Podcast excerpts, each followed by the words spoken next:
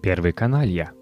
Как же было бы замечательно взять откровенное интервью у какого-нибудь коррумпированного и беспринципного политика. Благо таких сейчас хоть отбавляй. Но они вешают трубку сразу после слов «Мы позвонили вам, так как вы коррумпированный и беспринципный». Вот мы и решили откровенно написать о политическом деятеле XVIII века, чье имя стало нарицательным для обозначения хитрости и ушлости, о Талейране. Текст Марии Микулиной, исторического редактора журнала «Maxim». Детство хромоножки. Если бы психоанализ существовал на рубеже XVIII-XIX веков, любой психотерапевт пришел бы в восторг от детских воспоминаний Шарля Мориса де Талейрана-Перигора. Настолько они были мрачны. Шарль появился на свет 2 февраля 1754 года в Париже, в обедневшей, но знатной дворянской семье. По словам самого Талейрана, родительские заботы не вошли тогда еще в нравы, а посему новорожденный был тут же дислоцирован к кормилице, обитавшей в предместьях Парижа. Женщина оказалась на редкость нерадивой. Однажды она оставила 4-летнего Талейрана на комоде и ушла по делам. Комод быстро наскучил Шарлю, и он с него упал, сильно повредив ногу. Прибежавшая на плач ребенка кормилица осмотрела поврежденную ногу и решила, что само заживет. Она не показала мальчика врачу и не сообщила об инциденте его родителям. Вскоре маленького Талейрана отправили к единственному человеку, который относился к нему с любовью и окружал заботой – к бабушке. Но и она даже с помощью лучших костоправов уже не смогла исправить последствия травмы, полученной Шарлем, и он остался хромым на всю жизнь. Бабушка была первым человеком в моей семье, проявившим ко мне чувства. Она же была первой, давшей мне счастье любить, писал уже взрослый Талейран. Идиллия продолжалась недолго. Родители, которых Талейран едва ли помнил в лицо, отправили своего отпрыска в парижский коллеж. После утомительного 17-дневного путешествия в почтовом дилижансе Шарль рассчитывал хотя бы на отцовское и материнское благословение перед началом учебы, но был припровожден прямо за парту, так и не повидав родителей. Конечно, отсутствие внимания самых близких людей ранило мальчика, но лишь поначалу. Шарль очень быстро понял, что в этом мире полагаться можно только на самого себя. Святой чревоугодник. 16 лет Шарль перешел в духовную семинарию. Так началась его карьера. Военная стезя была для юноши недосягаема. Хромых не берут в генералы. Характер Шарля к этому моменту вполне сложился. Он был скуп на эмоции, никогда себе не жалел и думал только о том, чтобы улучшить собственное благосостояние. Талейран не отличался большим умом или начитанностью, зато умел мастерски распознавать людей, их слабости и успешно ими манипулировать в собственных интересах. Перед тщеславным он выслуживался или безил, перед благородными разыгрывал принципиальность.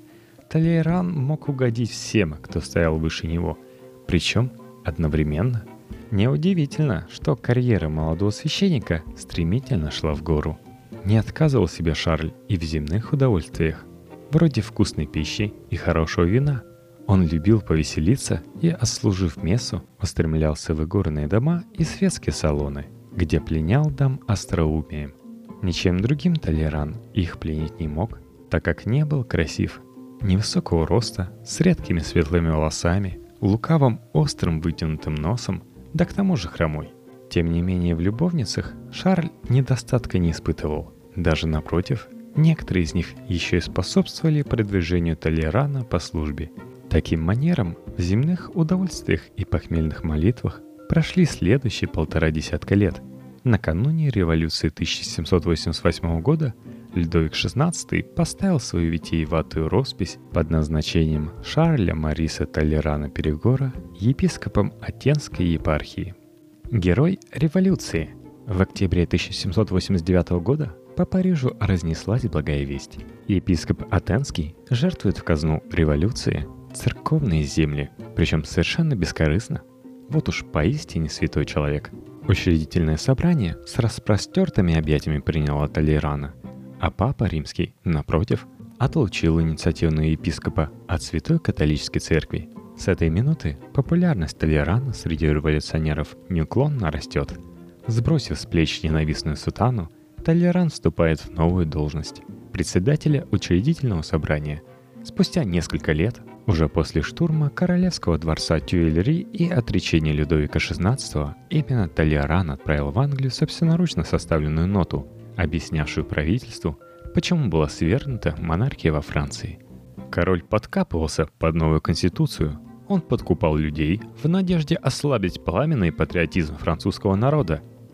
Менее чем через месяц, в сентябре 1792 года, самый пламенный патриот Франции Талейран уже мчался на всех парах в Лондон, бывшему епископу и аристократу.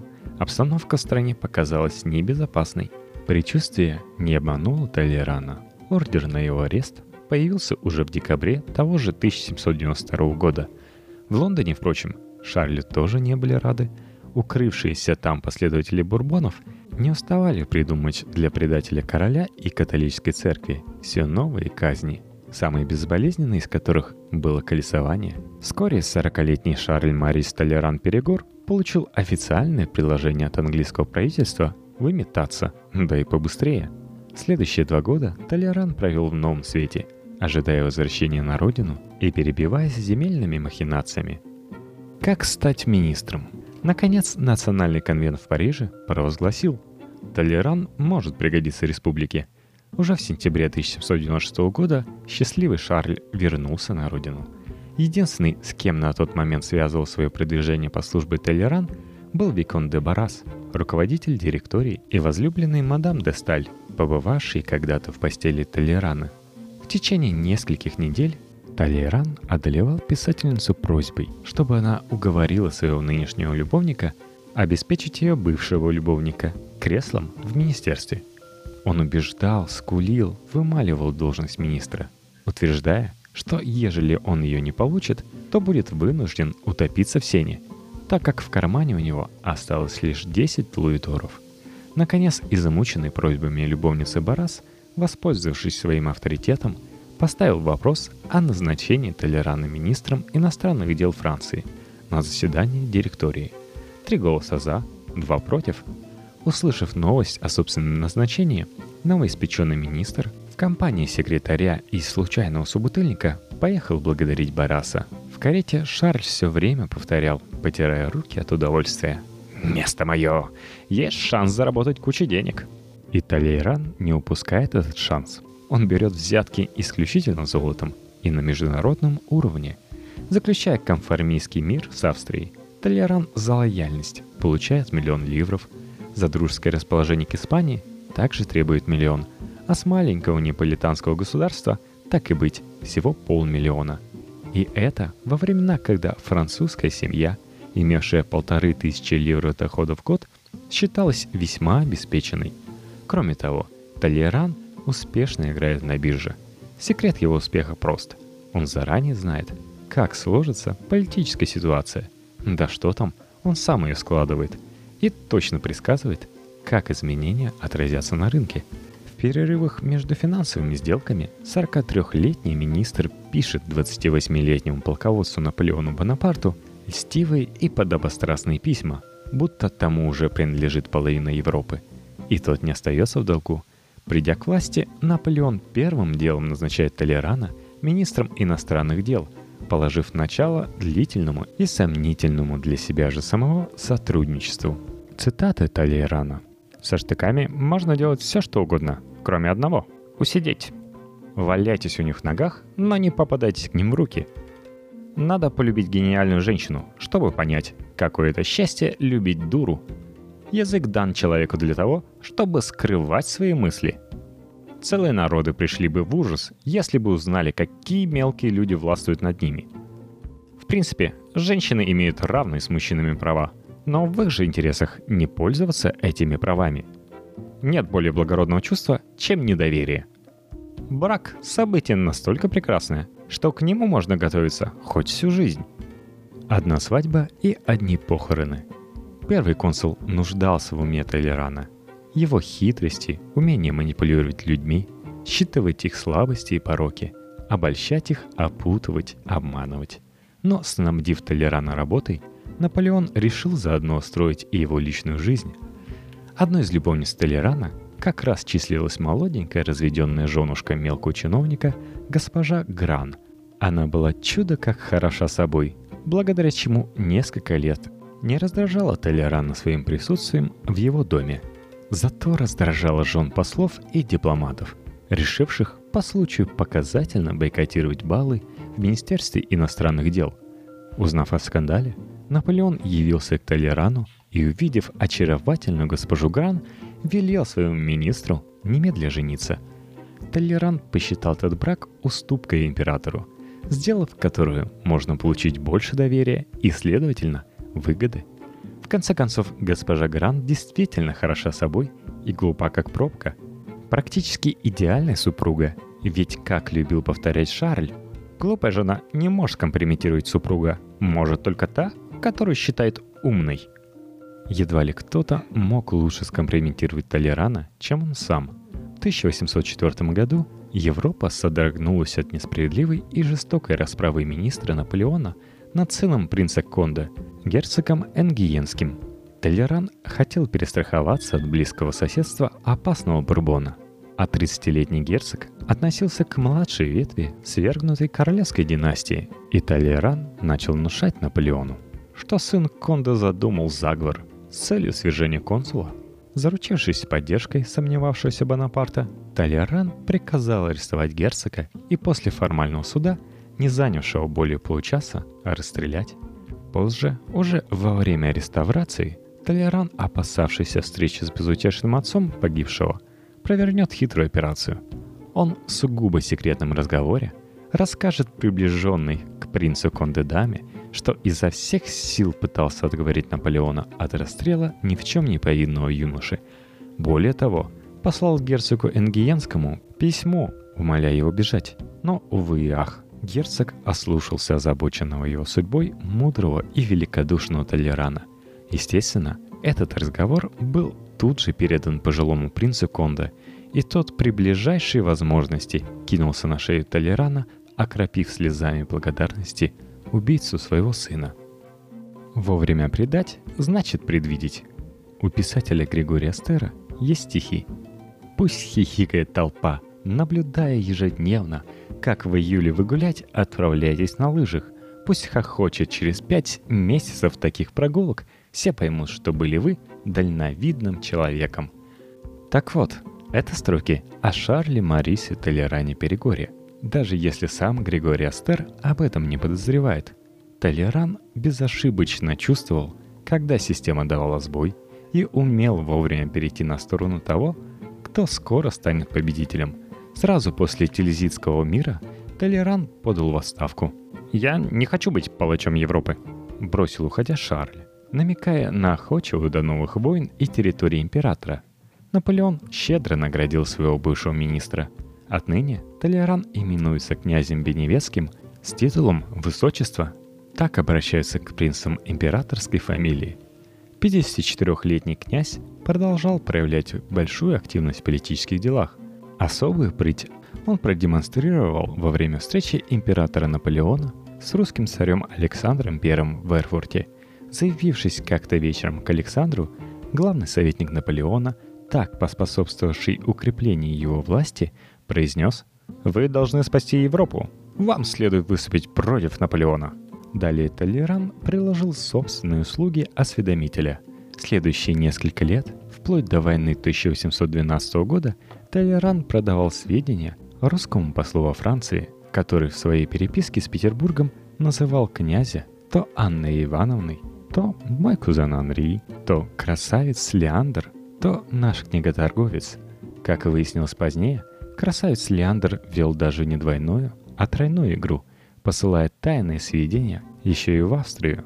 Во время кампании 1812-1814 годов министр иностранных дел Франции с охотой сообщал союзникам о передвижении войск императора Франции, способствуя его разгрому.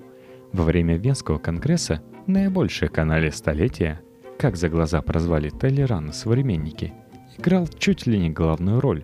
Князь так умно вел переговоры, что Францию не только не расхватали на куски, ей удалось вернуть себе роль уважаемой европейской державы.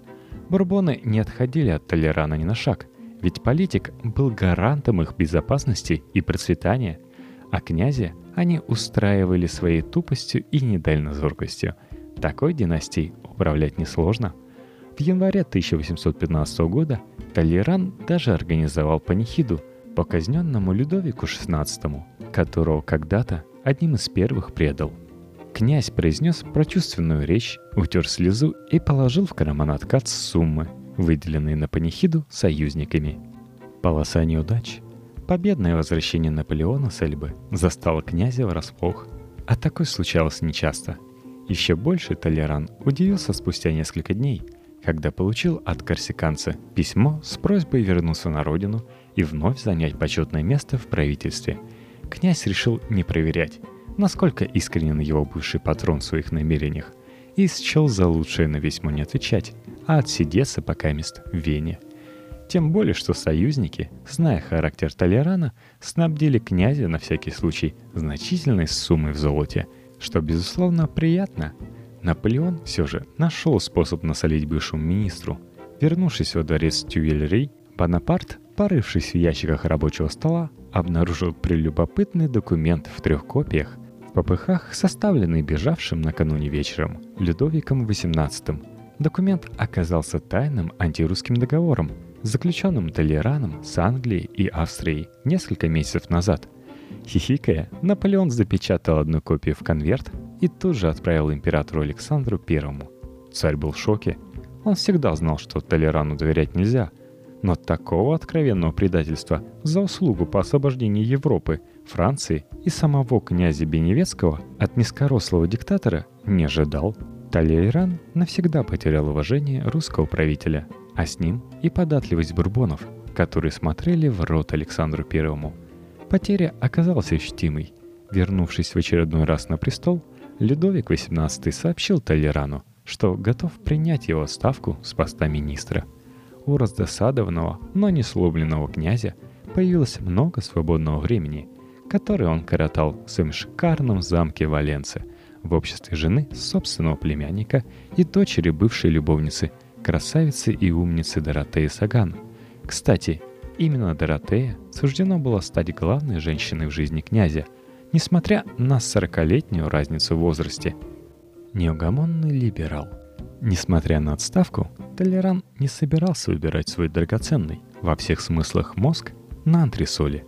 Понимая, что бурбоны ничему не научились за годы изгнаний и остаются все теми же тупыми абсолютистами, Талейран начал активно под них копать. В палате пэров 67-летний князь произносит пламенную речь о свободе печати, чем знаменует начало своей либеральной карьеры, когда 27 июля 1830 года вспыхнула революция. Талейран находился в Париже, в компании своего секретаря. «Слышите, бьют набат. Мы побеждаем!» — воскликнул довольный князь. Секретарь воззрился на Талейрана. «Кто мы, князь? За кого мы?» «Это я вам завтра скажу», — последовал дипломатичный ответ Талейрана.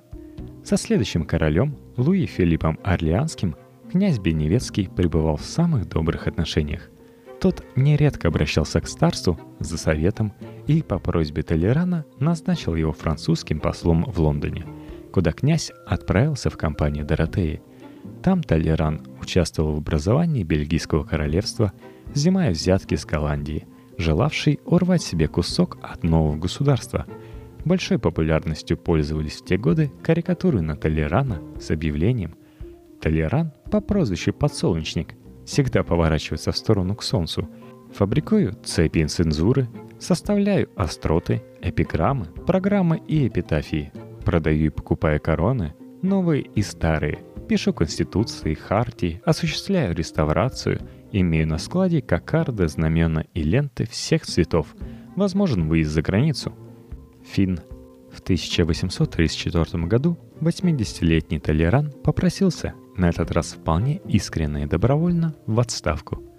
«Я понемногу слабею и хорошо знаю, как это кончится. Я этим не огорчаюсь и не боюсь этого». Конечно, Талейран не боялся. ведь он заблаговременно успел помириться с католической церковью, породив остроту. Князь всю жизнь обманул Бога, а перед смертью обманул сатану. Последний раз на публике князь появился в марте 1838 года. Он произнес пламенную и, как всегда, лицемерную речь в Академии наук о том, что истинный дипломат всегда должен руководствоваться интересами своей родины. «Я служил Франции при всех режимах», — так объяснил свои неисчислимые предательства иссохший старец. Все свое гигантское состояние Талейран завещал своей племяннице Доротее. Его жена давно умерла, а законных детей не было. 17 мая 1738 года король Луи Филипп с сестрой пришел проведать умирающего. Заплетающимся от слабости языком Талейран произнес витиеватый комплимент его величеству. Спустя несколько часов после визита короля его высочество князь Беневецкий скончался. Тут же по Парижу пошла шутка. «Князь Талейран умер. Интересно, с какой целью он это сделал?» Ибо все знали, что этот величайший из политиков ничего не делал просто так. Современники о Талейране. Это подлый, низкий, жадный интриган. За деньги он, не задумываясь, продал бы свою душу, и правильно бы поступил, ибо поменял бы навозную кучу на золото. Мирабо. Его принципы как нижнее белье, по чистоте и частоте смен. Лазар Карно. Это человек интриги, человек совершенно безнравственный, но человек большого ума и, несомненно, самый способный из министров, которые у меня были. Наполеон. Он продал директорию, он продал консульство, империю, императора, он продал реставрацию, он все продал и не перестанет продавать до последнего своего дня все, что сможет и даже чего не сможет продать. Мадам де Сталь. Заряжаемся позитивом и подписываемся на твиттер Марии Микулины. twitter.com/Мария Микулина. С вами был Максим Глушков. Записывайтесь в ряды подписчиков подкаста в iTunes и в нашей группе во ВКонтакте vk.com/подкасте. Самый простой способ обсудить выпуски подкаста. Адрес группы и твиттера Марии Микулиной присутствует в шоу-нотах. Сделайте девушке хорошо.